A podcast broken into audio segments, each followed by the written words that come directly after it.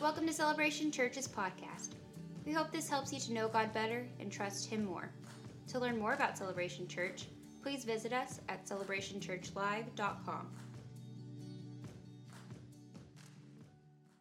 Well, we uh, are going to, in the second week of the six week series, we've just called alternate ending because the truth is, is that the resurrection is the greatest alternate ending ever. Ever. Talk about plot twist, man. This was showed up. It was absolutely amazing. Everybody thought Jesus was dead, he was done for. Man, the, the disciples scattered, the, the religious leaders pounded their chest and thought they had won. The, the Romans thought, wow, that was a, a narrowly averted insurrection.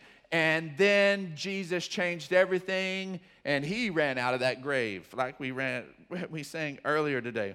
And so if you've got your your YouVersion app open, you got your paper bulletin, then we've been looking at this concept that the resurrection is the greatest alternate ending ever and reminds us that God still alters endings.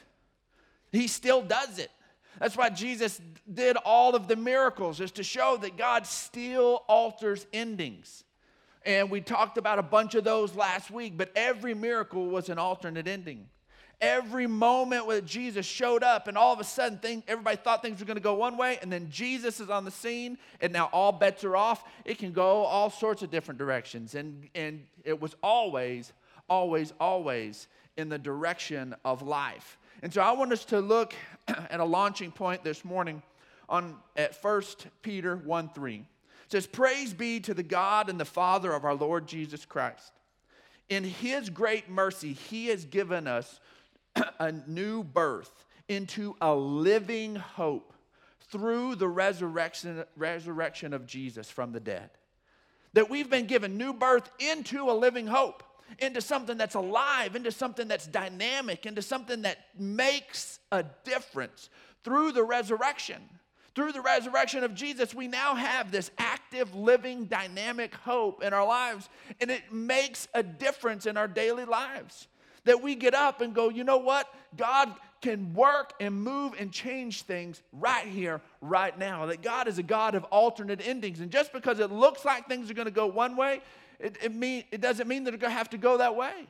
That God can change things. And one of the things I want us to look at today, and we're going to be, we're going to be getting into in a deeper way, is when we are faced with dealing with the broken and messed up parts of life.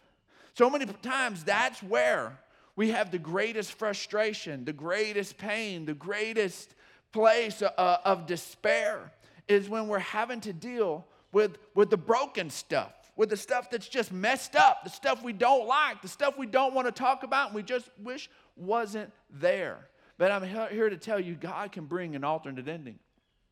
I, um, years ago, I'm not as good at it now, but I used to journal on a regular basis. And so, and guys, it's a journal. It's not a diary, it's a journal. And so, and I would and I would just write. And so, and I and I made a I set a goal for myself for for a while that I would write every day. And some of my journal entries are pretty sad. I mean, you'd sit there and read them, and I'd be just about fall asleep and reach over and grab the journal off the nightstand and say, well, I'm writing to meet my goal of writing every day. And so I don't know that that really counts, but I did it. And so, but most of the time there were these entries. And, anyways, as I was going back through them recently, um, I ran across a journal entry that I had, I had forgotten. And uh, when Weston, um, who's now at Bible school, um, turns 19 this week, um, was uh, a little four year old then we were doing some, some yard work. And when it was yard work time, everybody had to pitch in and to help out. And there'd been a, a storm, had the tree limbs break, and everything's busted and broken up. And, and we ha- were having to gather all the little limbs and get all the little ones. Well, he's a little guy, he's not having to, to get the big ones, but there was a lot of little broken limbs, a lot of little broken stuff all around the yard. And it's like, okay, Weston, we, I need you to, you're gonna, your job is to go get the little broken limbs and you're going to go take them and you're going to stick them right here by, at the alley. And so, and he looks at the yard and he looks at the broken limbs and he's like, all of them? And I'm like, yeah, buddy, all of them. So I'm out there doing my part, dealing with the bigger stuff and all that. And, and I see Weston, and he's not picking anything up.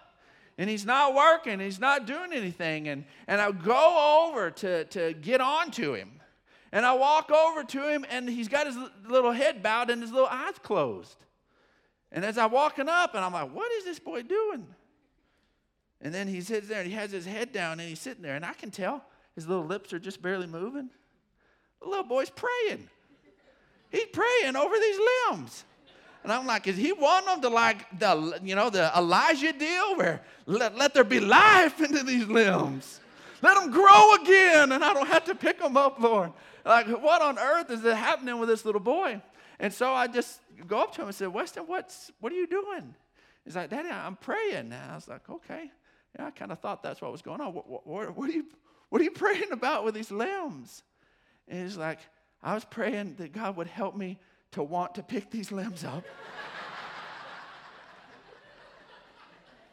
I was like, well, praise God. There you go, boy. And so, you know, and, and, the truth is, is sometimes when we look at just the broken stuff we've got to deal with, that it's just overwhelming. It's just overwhelming. And we look at it and we don't even know where to start. And honestly, the little four year old Weston had a pretty good idea where to start. And, just begin to go to God and say, God, help me to want to deal with this. Because I don't want to deal with it. Lord, help me to just want to.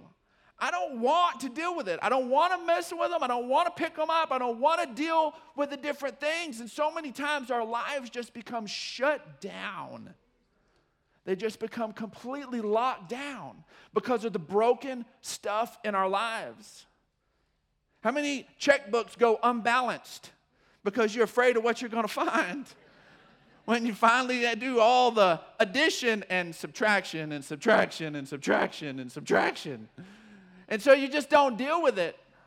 How many conversations and relationships just don't have the conversation? It just never happens because there's so much brokenness and we don't know where to begin, and so we just stick our head in the sand or we just cut the relationship off. And it's just like, man, there are so many broken limbs. I think Weston would have rather moved houses that day than pick up those broken limbs. This, this, this house is just messed up. We just got to find a new house, Dad. And so, and so many times and with us, we, we want to do that with our own lives. We look at some of the brokenness and we look at some of the stuff and we're just like, nah, forget it. Put a for sale sign. We're done. This relationship, I just, I'm done with this relationship. This issue over here, I'm done. This dream, I'm just done with it. Amen. And there are so many times God wants to bring life into this area of brokenness. Whenever we need to understand that in Christ, God has given us everything we need. I was so thankful as a dad that, I, that as, as I'd asked my son to do something difficult, that, that he knew he could go to God and ask at least for the desire to want to do it. That, that God will give us everything we need, and we have to recognize He's for us. And we spend a lot of time at Celebration Church talking about that God loves us and is for us and is active in our lives and wants to be an active part. And you have to have that down deep in your soul and understand that He's got, God has given us everything we need. And our response to Him is to give Him all that we are, even the broken parts, even the broken stuff. He wants the whole thing. He wants all of you. And so many times we can look at our lives and say, God, I can I think you can do something with this. And we want to give him our talents, and that's great. He gave those to you, and you ought to put those back in his hands. We want to give him our strength. And he, he gave you some strength, and he's worked on you and helped you to develop you, and he's at work in your life, and you ought to give him your strength.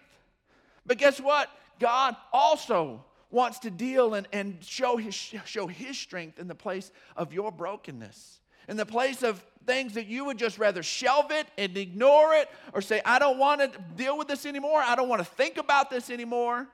That God wants to go there. Psalms 34 18 says, The Lord is close to those whose hearts have been broken.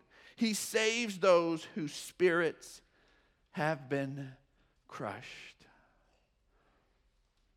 Folks, I tell you, our culture, this is something that is absolutely rampant. Broken and crushed spirits are everywhere. Everywhere.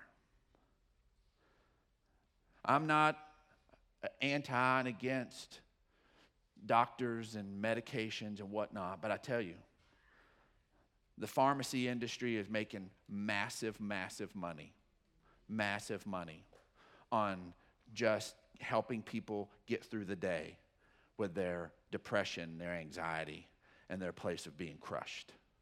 That they can't deal with it and they can't be able to move on. And so they desperately want something to give them some respite. And, and, and being, dealing with that, uh, folks, depression is crushing. It is crushing. If you've never dealt with a depression, praise God for that because it is the most debilitating thing ever. And then it's frustrating because you see that you're a capable person and you ought to be able to be out there and doing and living life, but this crushed spirit just absolutely overshadows everything. But I'm here to tell you that in God, God can begin to bring life. And the reason we have those places of depression, the reason we have those places of crushed spirit is because there's something that's meaningful to us, something that should have life, and we don't see the life, and we don't see the hope. And all of a sudden, this weight of depression begins to come in and, and to wait. And you need to know that in those moments, in those moments, sometimes it feels like God is so far away, but His word promises you he promises that He's close to you. He's close to those who are, who are crushed in spirit. He's close to those who have broken hearts. Proverbs 8, 18 14 says, the, the human spirit can endure in sickness, but a crushed spirit, who can bear it? Who can bear it? It's easier to snap your femur and get over that than to get over a broken and crushed spirit. There are people who things have happened to them and it's 25, 30 years later and it's like it happened yesterday. It's like it happened yesterday.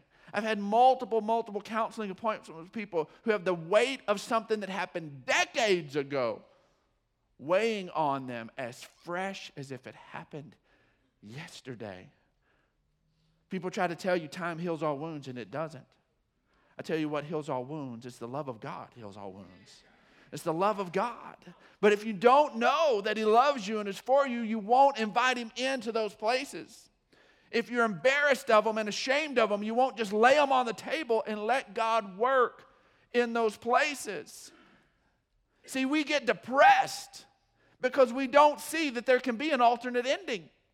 We think this is the way it is and this is the way it's going to be, and I've just got to deal with it, and we don't see that God can alter the ending that He can be at work. To have a broken spirit means that life and loss have, have beat you down and you begin to lose hope. Now, folks, we need to establish scripturally that a broken spirit's a bad thing. Because there's one passage of scripture that has been mistranslated and has got some bad thinking into the body of Christ. And so, but we're going to look and just let the word of God establish that a broken spirit's a bad thing. Proverbs 17 22, it says, A merry heart does good like a medicine, but a broken spirit dries the bones. Proverbs 15 4 says, The soothing tongue is a tree of life, but a per- perverse tongue crushes the spirit. That's a bad thing. Job 17 1, My spirit is broken my days are cut short. The grave awaits for me. These things are, these things are, are not good. But we get to Psalm 51. We get to Psalm 51, and then all of a sudden it's been mistranslated wrong way, and all of a sudden we think that God wants us to have this broken spirit. That somehow this broken spirit is this beautiful, wonderful thing. And it's not. We see over and over again that that's part of why Jesus was anointed was to heal the brokenhearted and to bring some binding up there. But Psalm 51 1 gives a little backstory to the psalm. It says, A psalm of David when the prophet Nathan came to him after David had committed adultery with Bathsheba. Nathan, the prophet confronted David and told, called him out on the fact that he had committed adultery. David's heart was, was, was upset, was broken, and he was repentive in that. And so, as with the Psalm of David begins, is this is how he writes as he's been confronted and he's dealing with his own shortcoming and his own failure in his place of, of adultery and lying and all that got wrapped up in all of that, murder included. Psalm 51 17. This is how we're used to hearing this. Psalm 51 17 says, My sacrifice, O God, is a broken spirit, a broken and contrite heart, God, you will not despise. And we see this thing of a, that my sacrifice, this is what a, this is what I've done for you, God, is this broken spirit, this broken and contrite heart. That God, you, you, you, won't, you won't despise this thing. And that somehow that, that God wants us to have this, this, be at this place of brokenness, and then that's then when, when He wants us. That's when He wants us best. But the, the truth is, is that that word contrite, that word contrite is it, that a Hebrew word dakah is in the Old Testament multiple times. The only place anybody translates it contrite is here. It means crushed. David is saying, God, all I'm my sacrifice, this is what I can bring to you. A pile of junk. This is what I can bring to you. I don't have anything pretty, God. I don't have anything awesome, God. I'm a total wreck, messed up. You want it, God? That's what I get to lay on the table before you. A total, broken, crushed person. And I believe you won't despise it. What an amazing statement of faith. He didn't have Jesus that had gone before preaching and showing that God would reach out and would touch the leper when everyone else would run away. He didn't see Jesus tell the woman caught in adultery that said, You know, guess what? Neither do I condemn you. Go and sin no more. He didn't go, he didn't see Jesus go to Zacchaeus' house when nobody else wanted anything to do with Zacchaeus because he would stole money and was a tax collector and oppressor of his own kindred. He didn't see all that. He is believing the heart of God that you know what? I am messed up, and your man, your prophet, called me out. And I'm broken and I'm messed up, and this is all I am. And God, I give it to you, and I'm believing you won't hate it. I'm believing you won't hate me in the middle of this. I'm believing you're still for me. That word it, that gets translated contrite. Contrite's a good word. It's repentance and it's sorry. And there's a place for that. But here, what David is saying is, I'm just flat crushed. And every other time the word dakah shows up, it's, just, it's translated crushed. And I'm crushed under this deal. I am crushed. And so many times we have this thing of that, that, that we just need to be this broken thing. And God didn't come to, to make us broken, God came to fix us and make us whole. But if somehow we've got this weird, messed up thing that we got to get broken to come to God, no, He'll take us in our brokenness. He will love us in our brokenness. But He's not trying to break us so that He can mend us. Life breaks us, we break us, we break one another. God heals us and He brings wholeness and restoration in our lives. That's what God does. You even Google the word contrite, and it gives the definition feeling or expressing remorse or, or penance. And then when it's used in a sentence, it uses this. I, I think it's great that the Bible is, is found in Google's definition, but it says a broken and contrite heart. That's it's using it in a sentence. And it's so become consistent with this that somehow this place of, of, of brokenness and having a, a broken and crushed spirit is somehow this holy thing. And God's called us to, we see through the scriptures that He's called to give us joy. There's not a place that the fruit of the Spirit is love, joy, peace, and a broken spirit.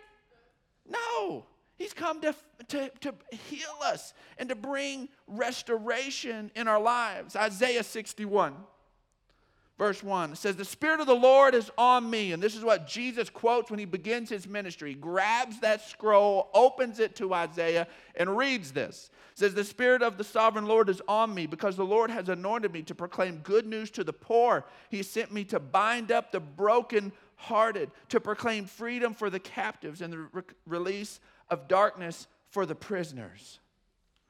That's what he's come to do. That's why the Spirit of the Lord is on him, is to bring some healing, to put us back together in the right way.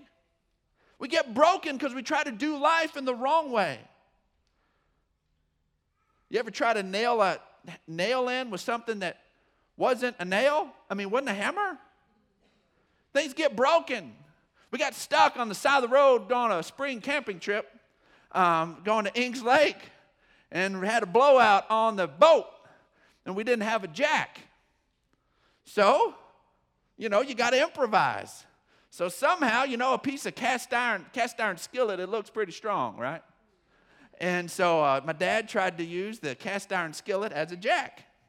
Well, we ended up with a flat tire and a broken pan because that cast iron snapped under the weight of that boat. And so, and things get broken when you try to use things in the wrong way. But God comes in and shows us how to live life and live life right and live life in a place of health. It begins to change everything. What David knew is that God wouldn't kick you while you're down. That was that declaration of Psalm 51 God, I am broken and I am crushed, and you won't despise me. When you are dealing in this place of, of a broken heart, of a broken spirit, of depression, and all that, you can go to God and He doesn't kick you when you're down. Amen. He doesn't. He's there to lift you up and to build you up. It changes everything. See, if we'll trust God as He leads us, then we can see our hopeless defeats turn into major wins. I want us to look at the life of Gideon right quick. And Gideon, you find his story in the book of Judges in the Old Testament, and this is a, a time period in the nation of Israel where they were a nation and they had come into the promised land and there wasn't a king and there wasn't any of these different things and just different people. God would raise different people up to, to bring some leadership to the people of Israel.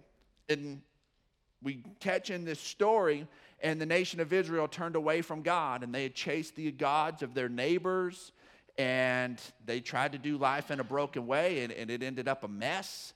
And all of a sudden, their neighbors are ruling over them instead of them being eh, following God and letting God rule, and they, they, it, it just created all sorts of chaos.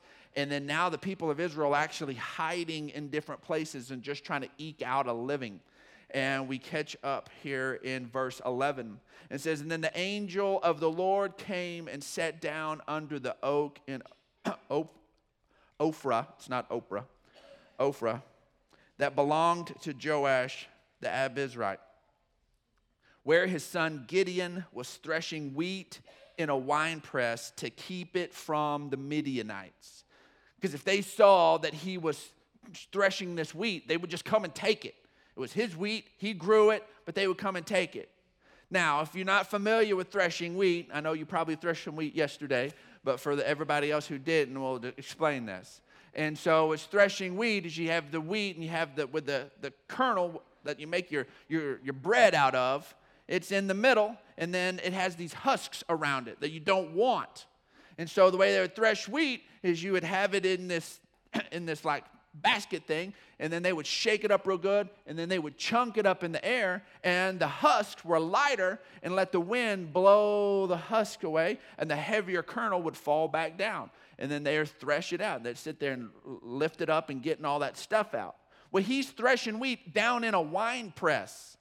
Um, have you been down in a hole? This is where everything, they would dig these things down a hole so they could squish the grapes and everything would go down. Um, uh, this is not, it's not real windy down in a hole. And so the stuff he would throw up, he's just suffocating on. He's got all the little stuff floating in the air and all the little floaties of the, the, the wheat flying around. And he's just, he's doing it the hardest way imaginable, but he's having to do it from a place of hiding Because if he does this out in the open where it should be done, where the wind can do its job, then they're going to come take his wheat and his family is not going to live. So here he is. He's, he's just, he's hiding and he's down in this little hole and he's just sitting there trying to thresh the wheat and he's hoping nobody sees him threshing the wheat and come to steal his stuff. And he's scared out of his mind and he's trying to do the best he can for his family. And the angel shows up in that moment. And the angel appeared to Gideon and he said, The Lord is with you, mighty warrior.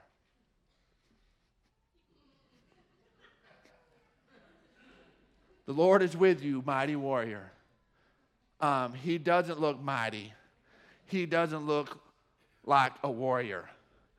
He's not out there, you know, with the good, uh, you know, Fabio hair and standing up there in the wind with his hand on his sword saying, let's get this done. He is cowering down in a wine press, threshing this wheat, choking, excuse me, I got some husks in my mouth.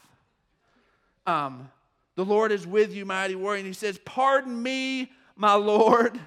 Gideon replied, But if the Lord is with us, why has all this happened to us?